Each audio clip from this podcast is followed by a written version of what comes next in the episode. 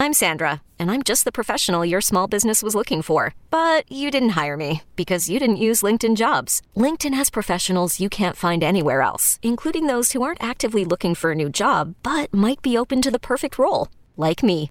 In a given month, over 70% of LinkedIn users don't visit other leading job sites. So if you're not looking on LinkedIn, you'll miss out on great candidates like Sandra. Start hiring professionals like a professional. Post your free job on linkedin.com slash recommend today. Hiring for your small business? If you're not looking for professionals on LinkedIn, you're looking in the wrong place. That's like looking for your car keys in a fish tank. LinkedIn helps you hire professionals you can't find anywhere else, even those who aren't actively searching for a new job but might be open to the perfect role. In a given month, over 70% of LinkedIn users don't even visit other leading job sites. So start looking in the right place. With LinkedIn, you can hire professionals like a professional. Post your free job on linkedin.com slash recommend today. From the 11th and Hanif Abdurraqib, this is Time Machine. The score. Side B. Interlude. Home. I was only 10 when the score came out. It was 96, so I was 12 years old. When the score was released, I was about 12 years old. Living in Miami, in Little Haiti, actually. Being Haitian at that time, it was not cool. not, not in the least. Y'all eat cat and you know y'all uh, do voodoo and i remember always doing my best to try to assimilate as just one of the other black kids then all of a sudden it, it shifted and yeah the score that's what changed I, the score is what happened We'd always ask the bus driver to put music on. Listening to that in a group of other black kids and other kids of color and other white kids around us, that was like really empowering. if you listen to to really any music that Wyclef or, or Praz are, are doing, they love to drop a lakai.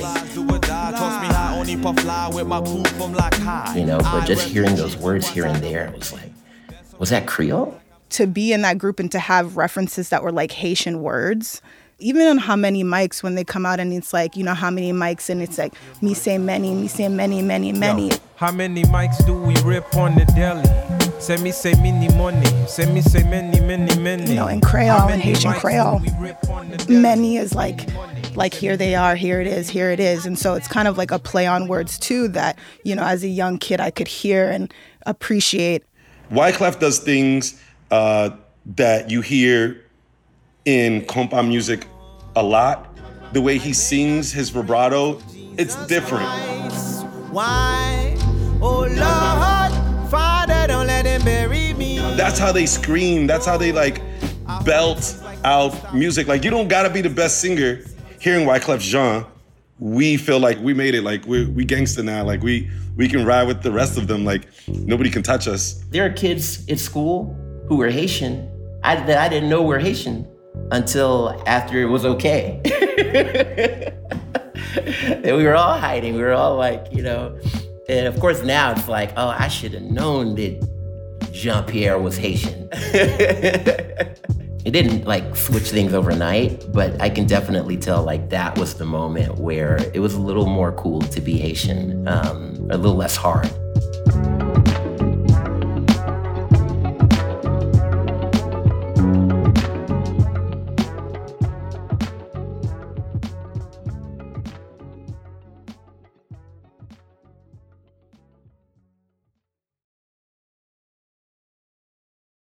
Track 5 On Haiti. By the spring of 1997, the score was a hit, and its primary architects had become household names. The Fugees went to play a concert in Haiti. There's this documentary MTV made in 1997. You see the Fugees on a plane. They've just landed in Port au Prince. They're about to play a show to some 70,000 people. The cameras follow them as they make their way onto the tarmac with an excited crowd waiting for them behind a yellow security ribbon. Then Wyclef suddenly drops his bags and his guitar and runs into the crowd. Yo, what's up, MTV? I'm Wyclef. El Boogie up in here. And I'm Praz. And we live in Haiti. Haiti, make some noise! Yes, yes, y'all. When I was young, I loved the group but didn't think much of the name. Fuji's was fun to say, it sits well on the tongue and bounces off of it smoothly. But I was too young or too oblivious to consider the full name, even when it was shouted in songs, even when it was worked into album liner notes. Refugees, the refugee camp.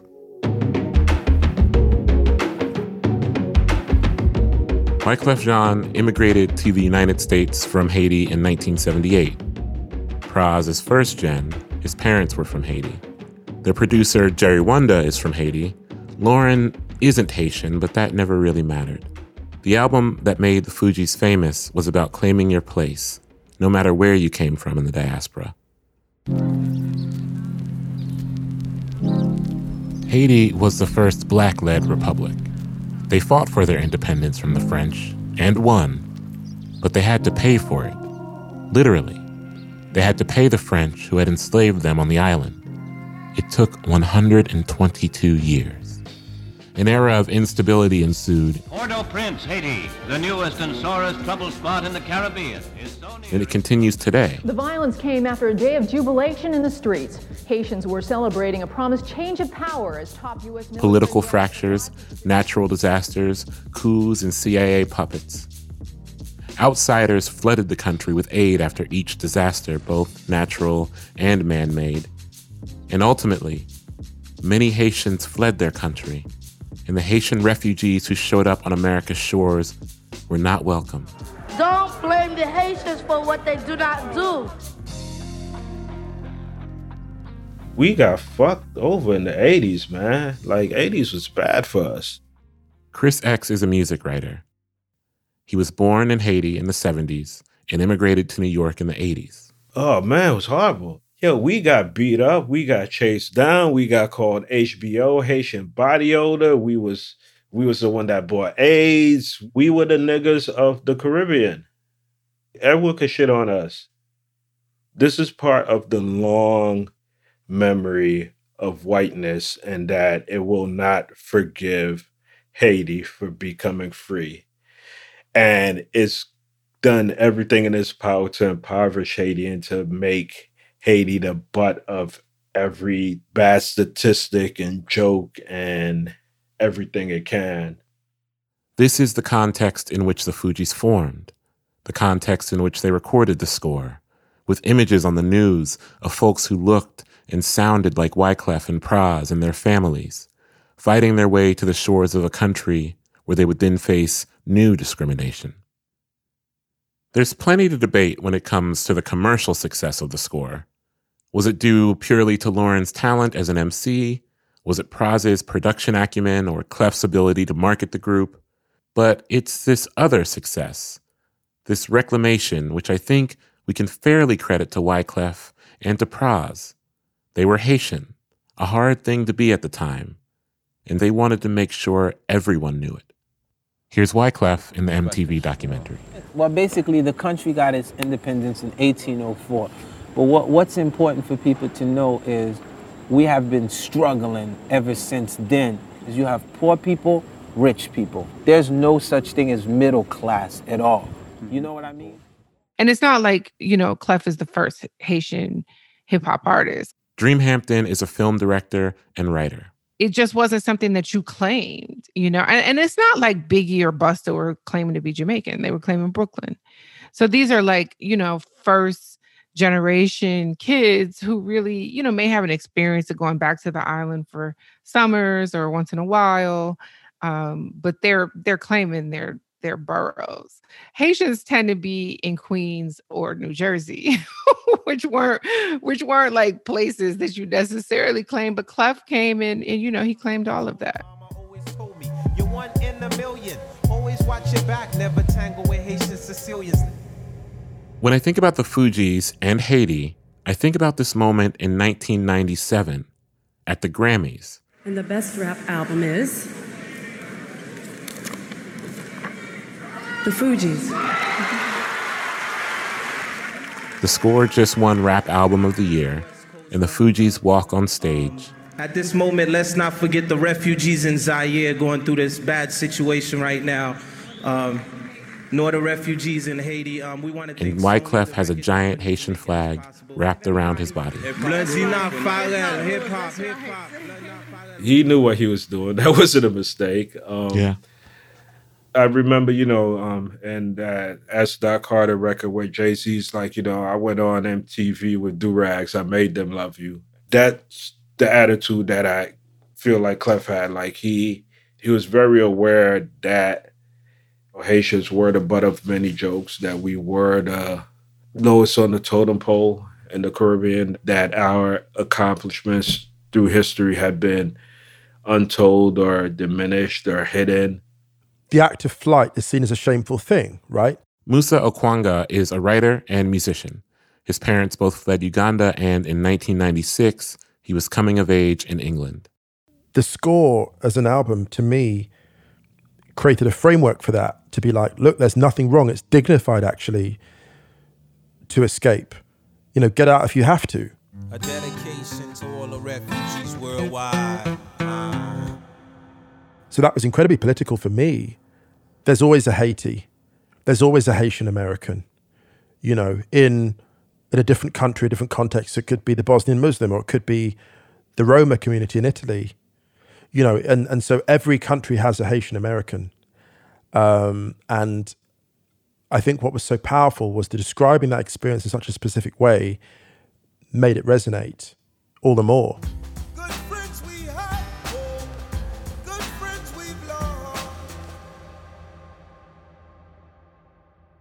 The thing about the score is like it's such a pro black fucking record. Chris X. But this is about the rebirth of everything. Everything. It was like a second coming. It was just like a, a planting of the flag. And un- unapologetically so, you know. For some people, the score was a political work, a black resistance album. And that music was the same music that soccer moms played in their minivans, bopping along to Killing Me Softly. Easy listening. And for a lot of refugees, Haitian or not, the message from the score was like an anthem. They heard themselves in the album. They heard home.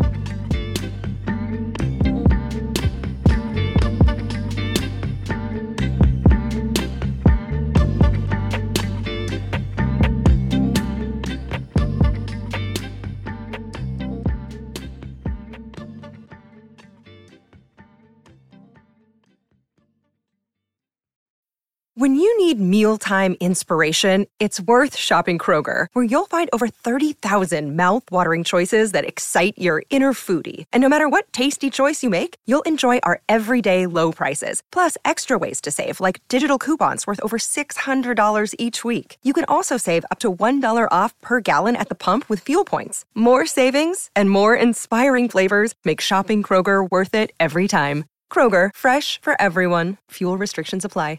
Another day is here, and you're ready for it. What to wear? Check. Breakfast, lunch, and dinner? Check. Planning for what's next and how to save for it? That's where Bank of America can help. For your financial to-dos, Bank of America has experts ready to help get you closer to your goals. Get started at one of our local financial centers or 24-7 in our mobile banking app.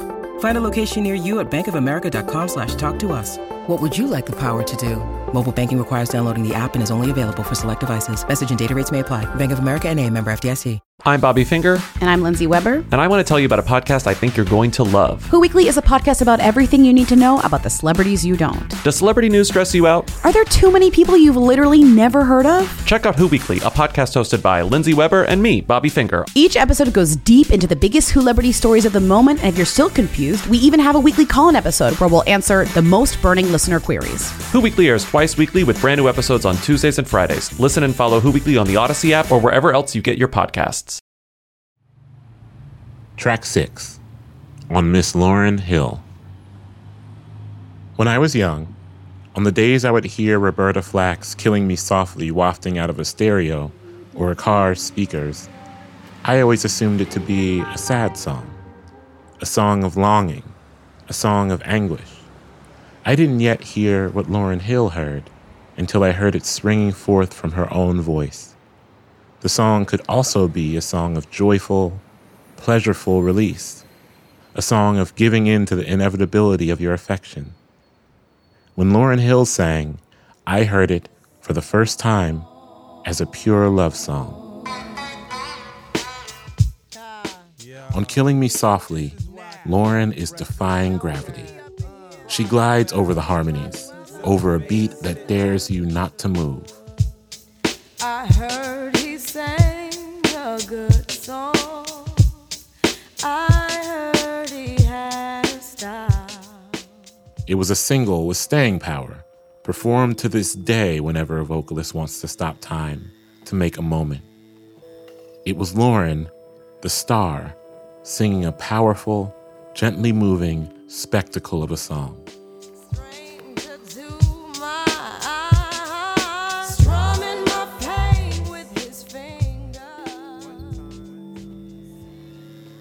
The thing I want to talk about today is Lauryn Hill's voice, how she used it, and how she was expected to use it.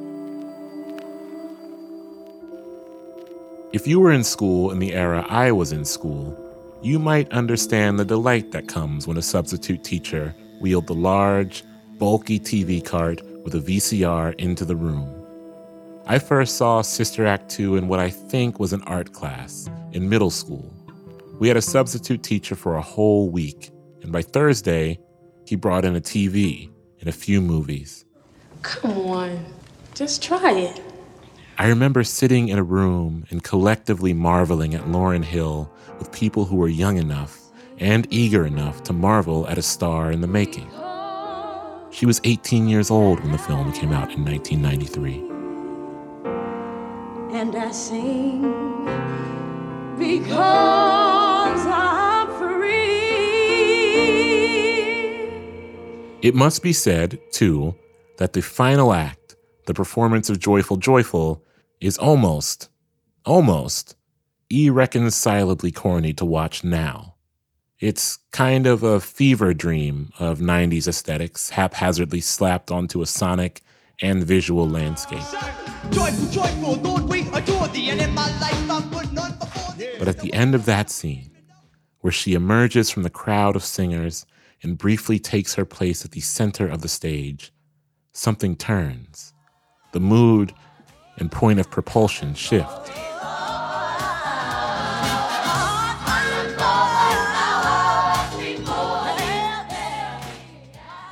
To me, just the narrative of black women in music is basically you should just sing, girl. The narrative is like be a R&B girl, like sing soul, sing the blues. This is Danielle Smith, culture journalist and former editor in chief of Vibe magazine. So it seemed very strategic to me even back then that either the Fugees as a group would make a decision or Columbia or whoever would push Lauren into singing more than into rapping. I mean, the numbers would just spell it out that she had a better chance of becoming a superstar as a singer than as a rapper. I mean, that's still just true today. The first time you hear Lauren rap or sing, you know. Musa Okwanga, writer and podcaster for The Ringer. You just, you knew, you knew the way that she entered a track. You know, the, one of the things underrated as an MC is how you come on a track. And the way that Lauren, the way that Lauren entered, it's like coming through the saloon door. Like when when Lauren drops the first bar, you don't need to hear the next 15. You know, you already know. Like the rapper. Get red like a snapper when they do that. Got your whole block saying true that. How many mics? She kicks off with a verse that is potent and surgical, and then Rap orgies with Borgie and Beck. you hear her on Ready or Not, Like Elliot Ness. Yes. singing the chorus and then delivering one of the best verses of the album. I could do what you do easy, front niggas give me heebie jeebies. It's scathing, boastful, comical, and then, just like that, she's back to the chorus. Ready or not, here I come. You can't hide. Gonna find you and take it slow. Yeah, and battle goons to high noon. Bust rap tunes on flat spoons. Take no shorts like poom pooms. And then there's Fujila. Look at the opening of her verse. There's not much wiggle room on the sound she plays with at the end of those bars. It's kind of like she's running, full speed, and just darting into whatever small opening she could find. She's a novelist, actually. Like all the best MCs are novelists, right? There's some Sylvia Plath, there's some Toni Morrison. It's all in there. So Lauren Hill could say in two lines what other rappers would say in two minutes. That is what made her deadly. That's what makes her an Andre 3000 and Doom and a couple of others really like absolutely lethal as MCs. The ability to drop two bars of like timeless knowledge. It's like Aesop's fables, if that makes sense. I mean, a lot of guys couldn't hang with her. Writer Karen Good Marable. Her lyrical game was treacherous. Some people called her arrogant, but I'm like, she's an MC. Of course she's arrogant. Like, of course. Like, you need to come out swinging. And, you know, and, and I wasn't mad at it. I think that she should have been. She's in the tradition of MC Light.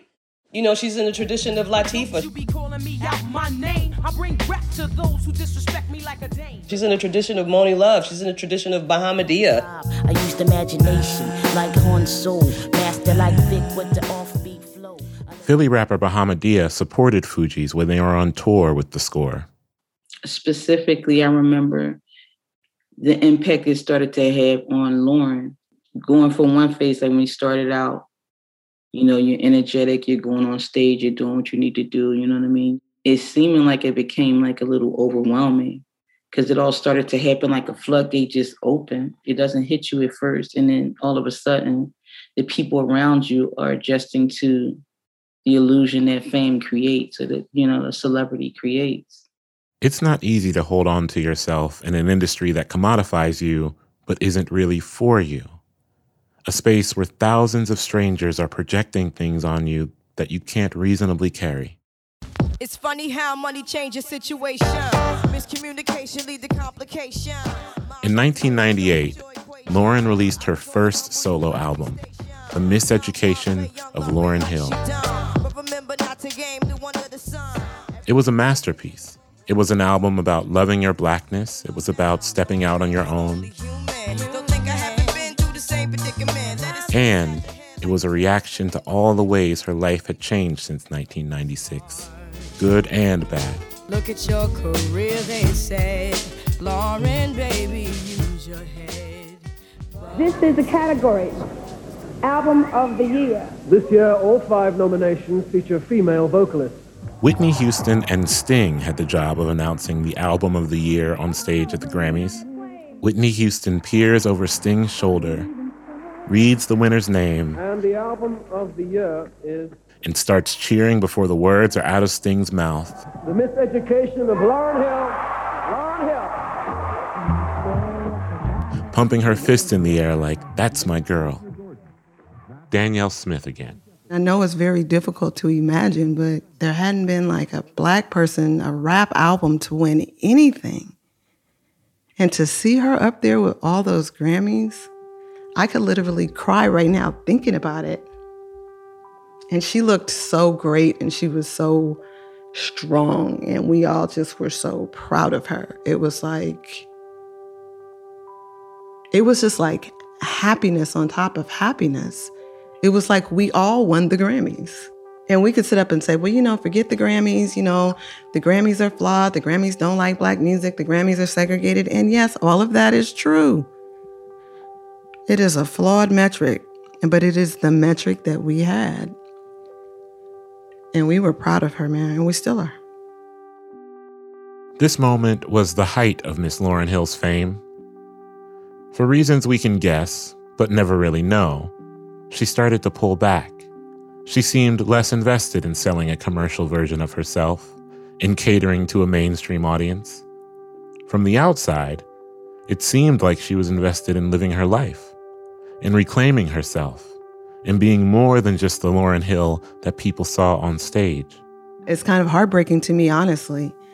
It's very hard sometimes to speak about the journeys of Black women in music because so much of it is wrapped up in pain and so much of it is wrapped up in um, romantic relationships that go awry or to pure and bitter betrayals on the part of creative partners and it also is wrapped up in the perception that white Americans have of black women being these vessels of emotion that always have to show up and carry everybody's blues and translate everybody's sorrows and punctuate everybody's joys and et cetera, et cetera. And that shit gets really hard, excuse my language, and it's a load. Yes. How old are you, Lauren? I'm 13. Lauren has been on stage from a very young age. She performed at the Apollo in 1987. I treat you bad wrong, dear. And. She was booed. And it is hard to watch this young black girl, hair pressed, hoops shining, nerves jittering, and being booed by people who look like family. But it's in the way she doesn't back down, how she takes command of her voice and the song, and by the end, has the audience cheering.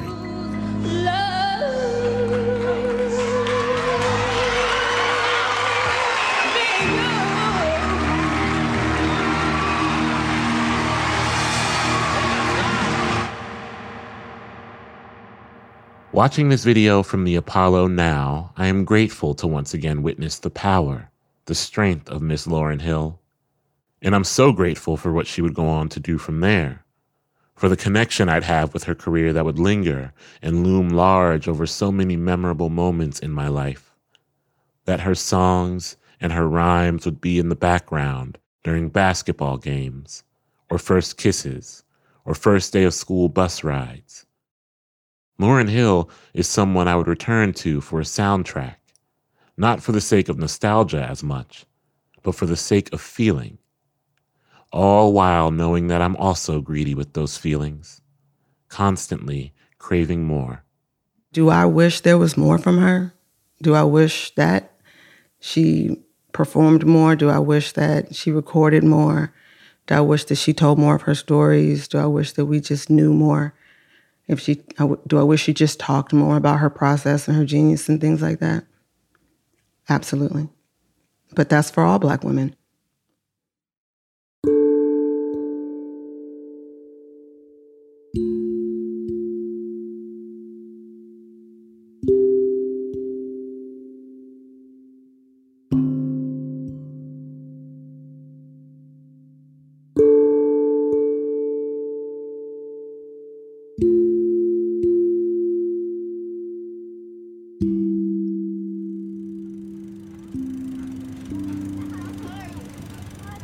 Track 7 on Death and Rebirth.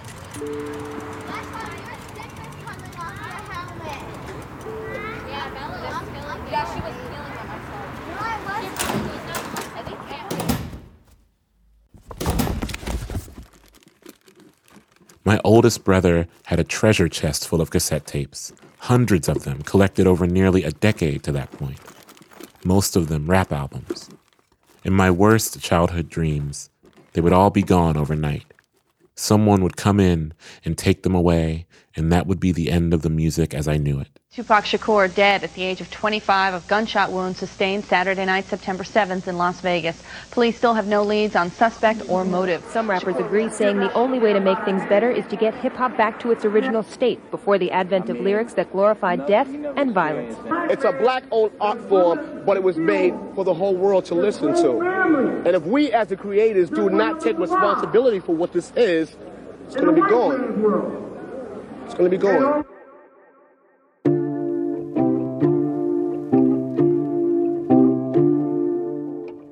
The consensus was that everyone knew Tupac was going to die. My brothers claimed they knew. Everyone on my school bus claimed they knew. He'd flown too close to the violent sun for too long. It was 1996. This was in an era before news could be disseminated through social media, and there was a week between Tupac's shooting and Tupac dying. Within that week, hope had started to grow and then rapidly dwindle among my circles. And so when the news of his death hit, what was there to do but shrug heavily and say you knew it was coming, insist that you'd prepared yourself for specifically this? The Biggie news came six months later, on a Sunday. It was 1997. I was up early watching my usual Sunday smorgasbord of television. Then, the MTV news break. Hi, I'm Serena Alcho with an MTV News special report. Rapper Chris Wallace, better known as Notorious B.I.G., was shot and killed in Los Angeles early Sunday morning. He'd apparently You, get, you, you, you don't know how miserable everybody was. Like, people, we were miserable. Yeah. Danielle Smith, culture journalist and former editor in chief of Vibe magazine. Grown people who weren't even fans of rap, who thought that rap was negative and should be banned from the world. Like people's grandparents don't, nobody wants to see people shot down in the street. It was terrible. It was terrible. I like to remain uh, as calm about these kind of things as I can, but it was terrible.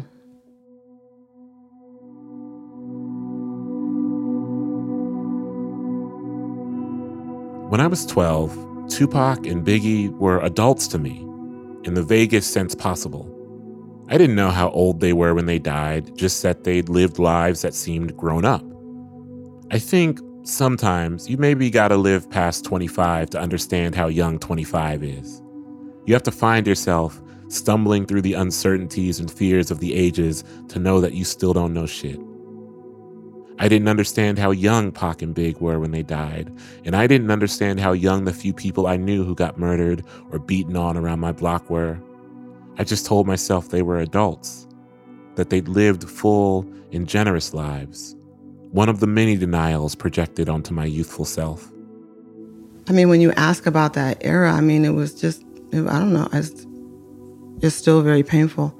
I did not know Biggie, but I did know Tupac, so it's not like just a superstar died. It was a person that I knew very well and my family knew well. So it was a very painful time. I was a kid, but I felt this. It was hanging in the air.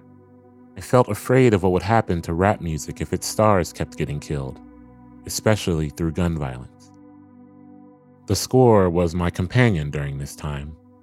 I'd put in my headphones and find a sense of solace. The Fugees floated above all this loss. I remember I'd take my Walkman, my dubbed cassette of the score tucked safely inside, and listen to Ready or Not on repeat, rewinding each time I reached the end, counting the exact seconds of rewinding until I knew to stop, landing exactly at the song's opening. It was an ominous song for an ominous time, both anxious and palpably unafraid, offering a warning for and against whatever was coming. And then there's this image from that time that's burned in my mind.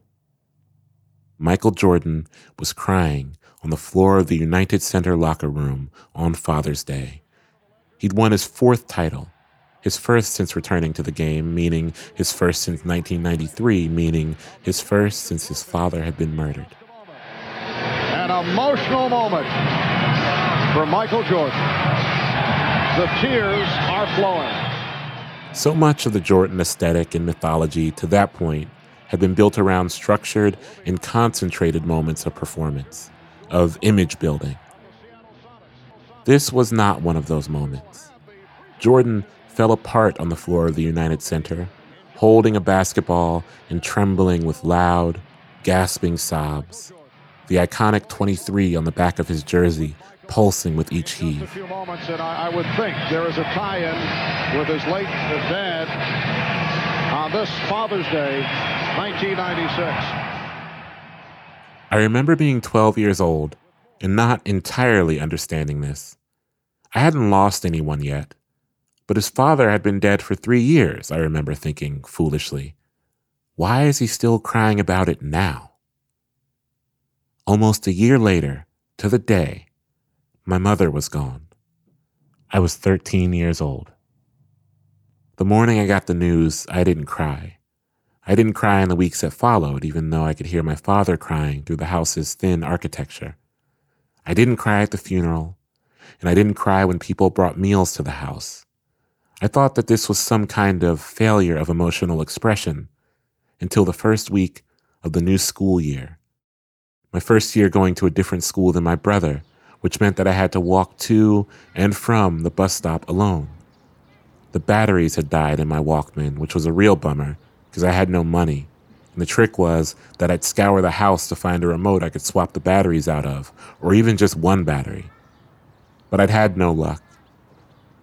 I walked home with headphones on anyway, just to avoid talking. There was no music to distract me, no melody lingering in my head. I found a bench at the back of a familiar park. I sat down and cried for what felt like hours, but was maybe only minutes.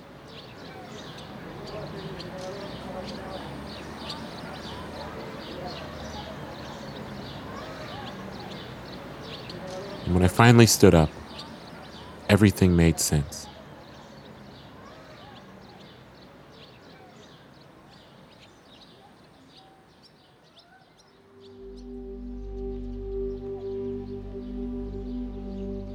A hard thing to understand when you experience loss as a young person is that grief is not just something you let go of and move on from. It is harder and more humbling to understand that so often grief decides when it is done with you and not the other way around. And, so often, the heaviest grief is never exactly done with any of us. It just finds a new way to carve itself into our interior makeup. It builds a home which it makes its way out of every now and then to remind us that it is still here, still humming as a vital part of our machine. We had been to the funerals and everything. We had been mourning. And all the talk was in hip hop circles and cultural circles was that hip hop was over. It was dead. It was dying with, with, with Tupac and Biggie, and hip hop was over. I mean, Lord knows the mainstream press had been telling us it wasn't going to last since the moment it was invented. So we all started thinking that maybe, you know, they were right. There was a song out called uh, Stomp from Kirk Franklin and the family. I had a remix with Salt from Salt-N-Pepa.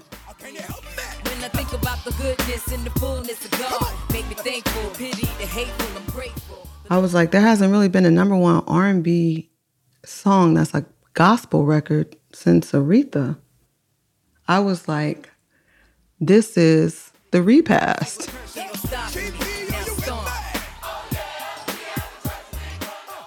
This is the second line. Like this is the this is the part where we realize that we gonna be all right. To quote one of hip hop's newest and best. I don't find myself listening to the score much now, but not because it isn't great. In a way, for me, it stings. My childhood fears about hip hop vanishing never came to fruition. No one swept in and took all of my cassettes and CDs away from me. But I never got another album from the Fugees. I have forced myself to make peace various times over with being grateful for what an artist gives when they give it, and not feeling owed anything beyond that. But with the score, I find myself foregoing that natural impulse and becoming a bit more petulant. It is unfair, of course, to feel like something was taken away from me when the group went their separate ways. The score is singular, but when I hear the album now, it's hard not to spiral into what could have been, what might still be, maybe. I've become so well versed in letting go in so many ways during my life. When I hear almost any part of the score, I'm transported to an era to a moment that I understand as the architecture for who I am now.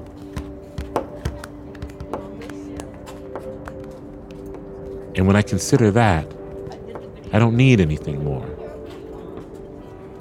The Fugees gave me everything I needed. Sometimes something beautiful and nearly perfect comes into the world, and there's no second act. There isn't more. Sometimes things break and don't get repaired or reborn. And understanding that is important. It's part of growing up.